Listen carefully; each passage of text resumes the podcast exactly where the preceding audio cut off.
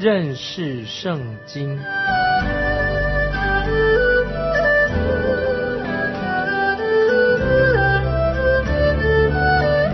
认识上帝的话，把上帝的话带到全世界。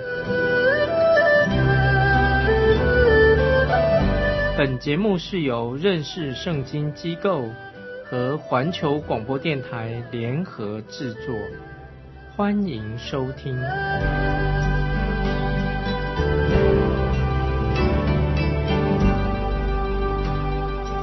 亲爱的听众朋友，你好，欢迎收听认识圣经。我是麦基牧师。我们要看犹大书第四节，注意，我们看犹大书第四节，因为有些人偷着进来，就是自古被定受刑罚的，是不虔诚的，将我们神的恩变作放纵情欲的机会。并且不认独一的主宰，我们主耶稣基督。听众朋友，犹大书第四节这些经文，让我们判断这个异端这些偷着进来这些人是什么啊？我们看再念一遍犹大书第四节，因为有些人偷着进来，就是自古被定受刑罚的，是不虔诚的，将我们神的恩变作放纵情欲的机会。并且不认独一的主宰，我们主耶稣基督啊！听众朋友注意，这里特别提到有些不敬虔的人啊，他们一定会做两件事情。这两个事情要注意，他们做什么事情呢？从犹大书第四节告诉我们，第一件事情，他们会扭曲的否定了神的恩典，因为刚才我们读的经文说，将我们神的恩变作放纵情欲的机会，所以他们是。扭曲的、否定了神的恩典，这是很清楚的。将我们神的恩啊，他们怎么扭曲呢？变作放纵情欲的机会，扭曲否定。第二，这个异端他们做什么事呢？他们是否定了主耶稣基督的神性，因为刚才我们读的经文，并且不认独一的主宰我们主耶稣基督。从以上这两点。犹大书第四节就分辨那些偷着进来的人，那么他们为什么会自古被定受刑罚呢？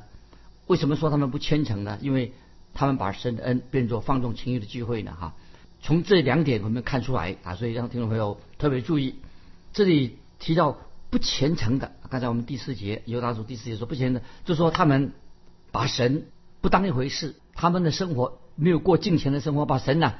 排除的远远的，丢在生活之外。那么，所以听众朋友，我们怎么样衡量一个教导圣经的啊，或者说传讲圣经真理的人，他他到底是不是是一个怎么样的人呢？那么要看什么呢？他虽然说嘴巴我教导圣经、传讲圣经，但是要看他是不是很敬虔，看这个人的生活是不是很敬虔，很重要。曾经有一对夫妇告诉我一件事情，哎呀，我听了他告诉我事情啊，我非常的惊讶。我自己愿意以为说啊，这对夫妇他们看起来外表上看起来很敬虔，他依然能够分辨真理。但是他们现在这对夫妻啊，参加了某一个啊所谓的查经班。那么他们他们说啊，他们去了查经班以后啊，哎呀，他说这个查经班这位教导的老师啊，我对他们印象很好。他说这个老师太优秀了。但是这一对夫妻怎么样呢？他们却包容了这位查经班的老师。他已经有奸淫的行为，就是有外遇。这位他们参加这位老师，他说啊，我对他印象很好啊，这个老师太优秀了。那么，但是这位老师他有了外遇，外面又有一个女人，怎么办呢？这对夫妻他参加这个查经班怎么办？他说，哎呀，这个老师啊，教课的时候啊很生动哎，讲圣经讲的很动人的。但是不管他讲了怎么样生动，他既然是有外遇的，婚姻上。有奸淫的问题的话，既然是这样子的话，他就不是一个敬虔的人啊。所以听众朋友，我们要分辨啊。基督徒不晓得听众朋友，你有没有这样分辨？你不是说啊，那个人的口才很好啊，印印象很好，这不是。你看他光不是听他讲什么，他做什么，他仍然是一个所谓不敬虔的人。那么说到这不敬虔的人，这刚才我们读这个第四节说放纵情欲，什么叫做放纵情欲的？就是这个人的生活。很放荡啊，这这个同义字就是他非常放荡，就是包包括啊这个人放纵情欲，包括他这个人不守规矩、目无法纪啊，也可以说这个人很傲慢、很自大的意思。那么就是说这个人他已经触犯了圣经里面的教导啊，那么所以这个我们要谨慎。所以犹大书四节下半怎么说呢？讲这个不虔诚的人，他会作假，怎么作假？不虔诚的人怎么样？把神的恩典变成什么放纵情欲的机会？那么结果呢？他不肯悔改，就落入淫乱当中。所以使徒保罗啊，曾经也是告诫加拉太的信徒，叫他们要谨慎小心。那么听众朋友还记不记得使徒保罗对加拉太教会、加拉太的信徒怎么样告诫他们？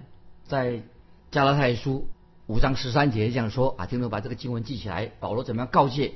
加拉太教会的信徒，他说：“弟兄们，你们蒙召是要得自由，只是不可将你们的自由当作放纵情欲的机会，总要用爱心互相服侍。”好，我把这个经文再做再重复一遍。加拉太这五三三节这样说：“保罗说，弟兄们，你们蒙召是要得自由，只是不可将你们的自由当作放纵情欲的机会。”总要用爱心互相服侍。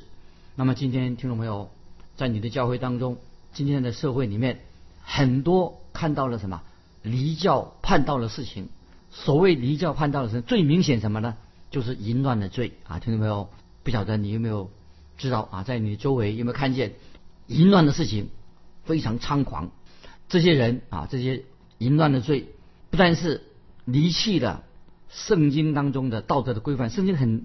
清楚的告诉不可犯奸淫，他已经不要这个圣经的道德的规范，那么圣经的教训，而且今天还有一个口号说，哎呀，圣经那个已经过时了，我们所有所谓的新的道德观，听众们注意，注意有人告诉你说，圣经已经过时了啊，他有自称说那是新道德观，我们有了新的道德观，听众朋友，这个是今天教会很严重的一个危机啊，所谓的新道德观，所谓新道德观什么呢？就是。宽容放纵这些淫乱的事情，让这个淫乱的事情呢，让教会在里面发生。有一位主内的作者啊，他这样说啊，听众朋友注意，这位作者他有对今天的我们的社会啊，不晓得听众朋友你自己的周围啊，他说今天的世人啊，他说一个作者们说呢，他讲出一个重点。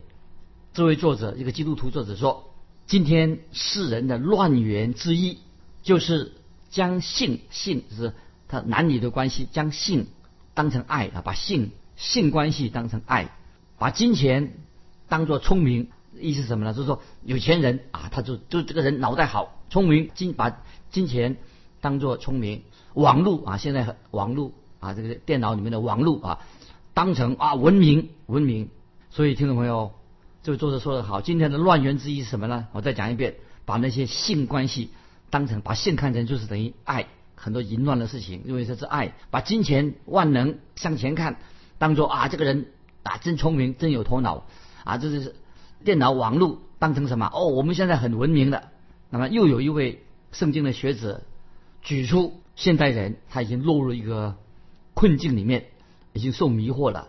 那么现代人他们认为这个现代人他们脑脑袋里面想的是什么呢？他们的。一个新的教条，现代人的教条，一个新的新的教条是什么呢？啊，听懂啊？注意啊！他们认为现代人呢，他们圣经的话他们不听，神的道也不去教会啊。他们认为说，他他们所信仰的是什么呢？他说人类这个想到神啊，神是一厢情愿的想法。这个圣经学者就是说有六个啊，六个举出现代人的这个教条哦，他们所相信的。他说信仰信神的人呐。啊，都是一你自己一厢情愿的。第二，宗教是什么呢？今天有啊，有很多宗教啊，宗教是逃避现实。反正有宗教人，这个人就是逃避现实啊。比如说你去做礼拜啊，读圣经，这是你逃避现实。第三，啊，他说他们相信什么呢？他们的信信仰什么呢？他说人类是得释放的大猩猩啊。他说我们人类啊啊是进化的大猩猩而已。第四，他说道德是什么呢？道德是个人的感受而已。道德只是个人的感受，然后他又说，爱是什么呢？爱只不过是艺术品的一种。最后呢，第六点是什么呢？他说，人生是什么？是一场闹剧。所以，听众朋友，那么一位圣经学者把这个现代人的教条哦，就现代人他们常常他们所想的是什么？他脑袋想的什么呢？就是以上的啊六点。我再重复一遍，让听众朋友有一个概念啊。他认为说啊，人为什么有信神啊？啊，但这个是一厢情愿，你信神啊。那么你有有宗教的话，你是逃，你这个人是逃避现实。他说我们人是什么？人就是一个啊得释放的大猩猩。那么道德没有什么道，道德不过是个人的感受，你的想法而已。他说爱爱什么？也不过是艺术品。那么最后他说人生什么？不过是一场闹剧。所以听众朋友，这个就是今天很多还没有认识耶稣基督的人生观哦。今天我们碰见很多的人呢，他的想法其实他就是。这六点啊，就是一个圣经的学者指出，现代人他们的信仰，他们的所谓他们的教条啊，这样是这是很可悲的。那么今天我们听众朋友，你是不是也看到了很多人目无法纪、无法无天啊？今天我们看到很多人，就是他心里面呢啊目无法纪啊、无法无天啊，他们心里面无所谓，他们心里面很傲慢啊，他们没有什么我们说啊有公平正义，他们心里面没有什么真正的公平正义。那么他们也。不管后果如何啊，就是蛮干，无视于将来会后果如何。那么今天我们看见很多人很悲哀，今天很多人藐视婚姻制度啊，认为婚姻制度啊这是已经过时了，婚姻制度不重要。我高兴跟谁在一起在一起，不高兴就是我们就分开就算了。那么现在变成这个所谓的现代的新的道德观啊，其实听懂没有？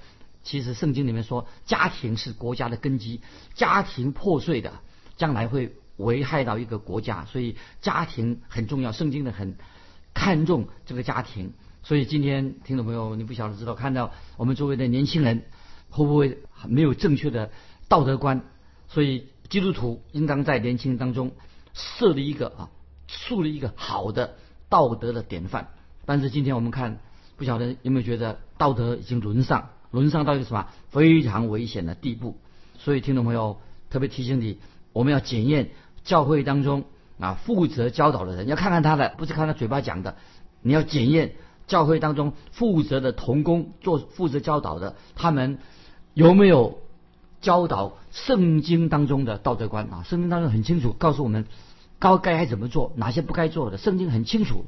但是很多人说啊，现在那些圣经已经过时了。所以我们读犹大书的时候，使徒犹大特别的劝告我们。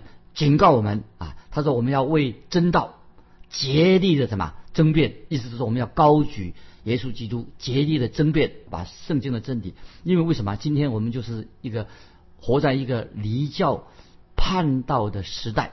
那么这是再一下我们再举一个例子，什么叫做离教叛道啊？离教叛道人他有另外一个现象，一个特征是什么呢？他一定是否定。宇宙是神所创造的，他否定神是宇宙人类生命的主宰，所以他第一个特征是什么呢？就是否定神是主宰，那么也是否定主耶稣基督的神性，很清楚啊。所以听众朋友，这些离教叛道的，他的特征、他的象征，他所说呃，就是否定独一的真神，否定主耶稣基督，那他们。虽然嘴巴偶尔也会提到啊，提到神啊，提到主耶稣了，但是他们认为说啊，他他的神性跟主耶稣的救恩他们不接受啊，他们偶尔就提到啊主耶稣啊，或者提到什么神，但是他们否定了神到底是谁，他的神性以及主耶稣的救恩。所以在使徒犹大的时代，那么已经出现了一个这个我上次说这个知识派诺斯底派啊，就是诺斯底派啊，或者这个或者。智慧派啊，自称为是有智慧啊，那是最具有代表性的。在保罗那个时代、犹大那个时代，诺斯底派就是他强调啊，我们是具有神特别给我们的知识，一个代表性的。他们其实已经什么离教叛道了一个异端，一个特一个一个宗派出现了啊。他们怎么样主张呢？就在提醒啊，这个这个诺斯底派他们的教义是什么呢？这个异端所说的什么？他们说啊，肉体就是邪恶的，他是。听起来很不错的啊，肉体就是邪恶的，物质也是邪恶的。他他听起来很好像听起来很对啊，肉体是邪恶的，物质是邪恶的，听起来好像听起来还不错。他说只有灵性是良善的，哎，这不讲很对吗？其实你知道他们的结论是什么呢？他们说既然是肉体是邪恶的，物质也是邪恶的，那么所以你的肉体呀、所犯的任何的行为啊，这个都不重要，神不会因此而审判我们，这个不重要。啊，因为既然是肉体，一些物质都是邪恶的，肉体也邪恶的嘛，那么那你追求肉体的欲望没关系啊，包括那你淫乱也没关系啊，等等，他认为说都啊这些事情啊都可以哈啊随便啊去做没关系啊，所以他们这样的主张啊，虽然主张好像是肉体是邪恶的，一些物质也是邪恶的，也主张说灵性听起来呃是良善，但是他们呢，他们结论什么呢？他说既然是肉体不重要的话，那你就去追求满足肉体没关系呀、所以就犯了很多的罪，所以在日光之下，他们很傲慢的、无所忌惮的去什么去为所欲为。那么这这个就是等于什么？这个就是他们知识派、诺斯底派，他们滥用了神的恩典。所以今天听众朋友，有没有今天我们在我们的周围啊，有没有这些人啊？或者说有的人已经提出所谓的新道德观？其实听众朋友没有什么新道德观，其实不是什么新道德观啊，也没有什么新道德，也不过是什么，就是像诺斯底派异端以前的异端。保罗时代的异端一个翻版而已啊，说诺斯底主义啊是当时的教会早期的啊一个异端，叫做诺斯底派啊，就是这今天就是诺斯底派的一个翻版。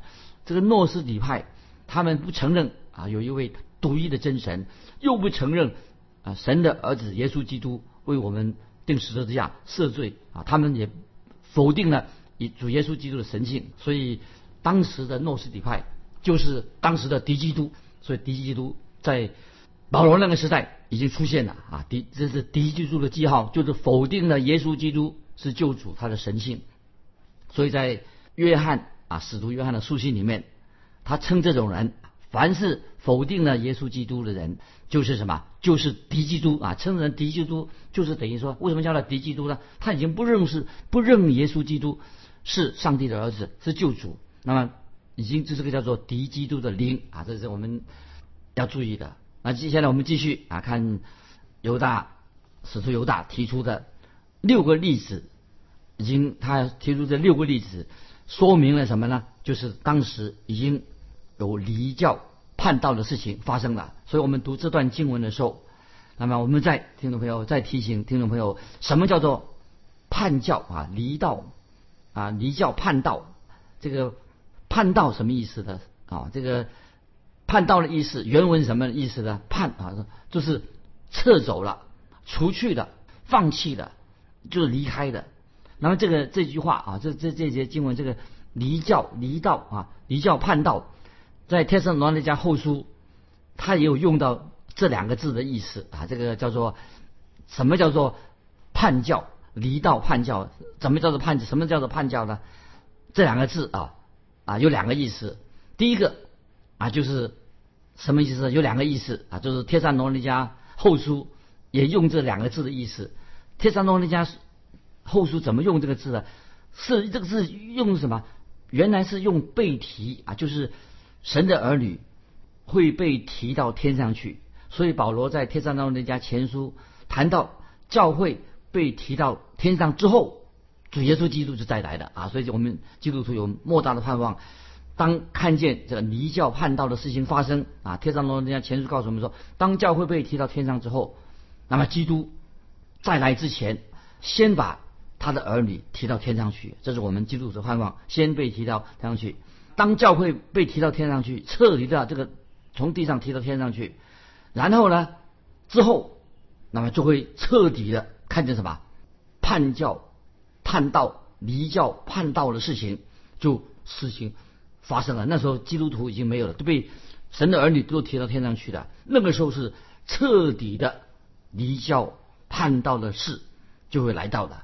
那么，所以那个时候，简单的说，什么叫做离教叛道？就是偏离了圣经的真道啊。所以在路加福音十八章第八节，曾经记载主耶稣问说，主耶稣也已经把这个事情告诉我们了。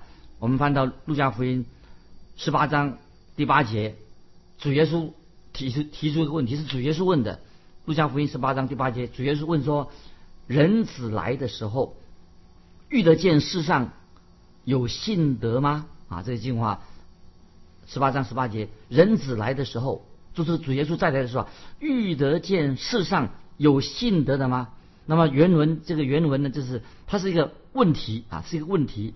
那么答案是什么呢？就是主耶稣再来的时候，基督再来的时候啊，世上已经找不到一个有信德的人，就是没有一个基督徒了。那个时候的世人呐，已经可以说完完全全、全然的背离了神的真道。所以，所以我们知道，当基督徒被提到天上之后，基督徒提到天上之后，耶稣基督不还是到现在。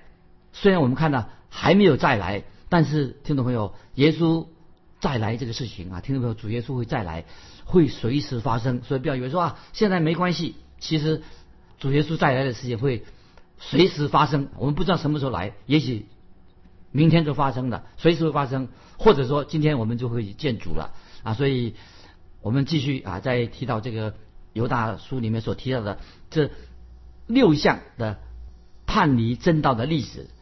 在其中啊，有三个例子是什么呢？那么就是集体的，是一群人离道啊，离开真道啊，叛教是群体的；有的是指个人的。那么现在我们先谈一个集体的，一个集体叛离叛离神的真道，在犹大书第五节啊。现在我们看犹大书第五节讲了集体是一群人来叛离神的真道。第五节说：从前主。救了他的百姓出埃及地，后来就把那些不信的灭绝的。这一切的事，你们虽然知道，我却要仍要提醒你们啊！这里特别注意，这是提提什么什么什么事情呢？就是讲到当时的摩西时代的以色列百姓，他们在旷野漂流的时候，因为他们的不信，所以他们不能够进到应许之地，所以后来就死在旷野当中被灭绝的。那么就是神。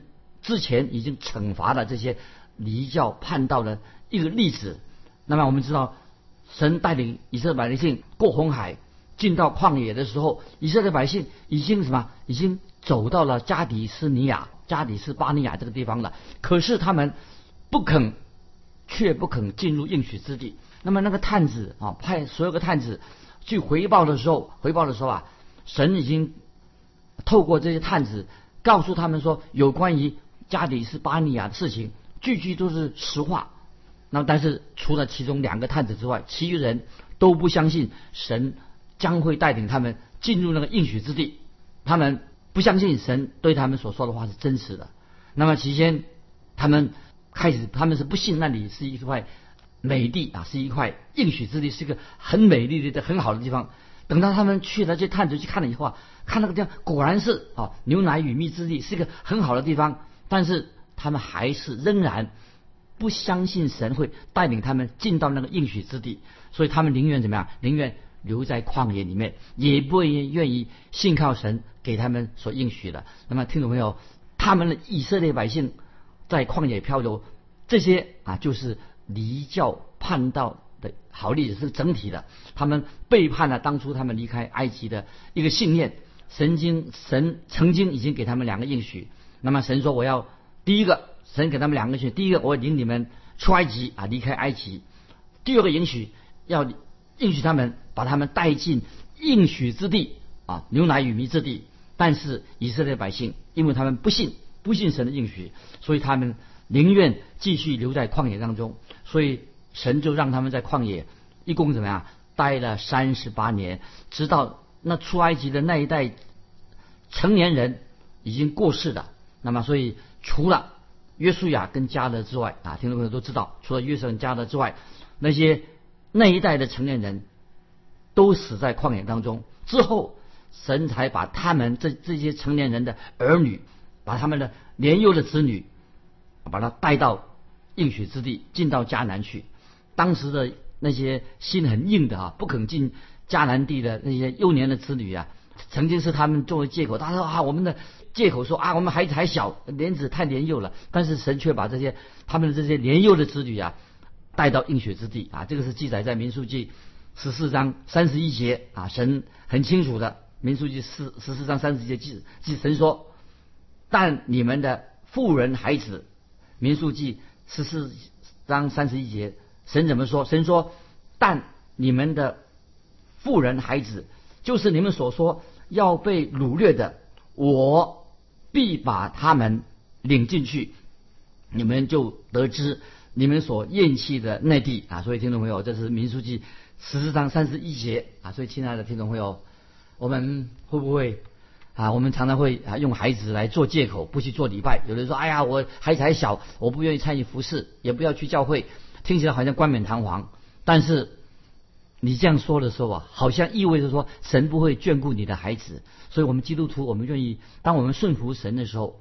神也会眷顾我们的儿女啊。所以，听众朋友，神的应许不单单是给以色列百姓的新的一代，让他们能够渡过约旦河，进到应许之地。神的应许是不但是给我们，也给我们的孩子，正如神。所应许以色列百姓的新的一代一样，让他们果然怎么样，就渡过了约旦河，到了神的应许之地。但是那些离教叛道的一代怎么样？他们的结局啊，就是死在旷野当中啊！这是犹大叔啊给我们举的第一个例子啊。今天时间关系，我们就分享到这里。听众朋友，问你一个问题：今天我们基督徒如何来防备啊？面对假先知，欢迎你来信。分享啊，我们怎么样面对这些啊离经叛道、这是假先知啊？来信可以寄到环球电台认识圣经麦基牧师说，愿神祝福你，我们下次再见。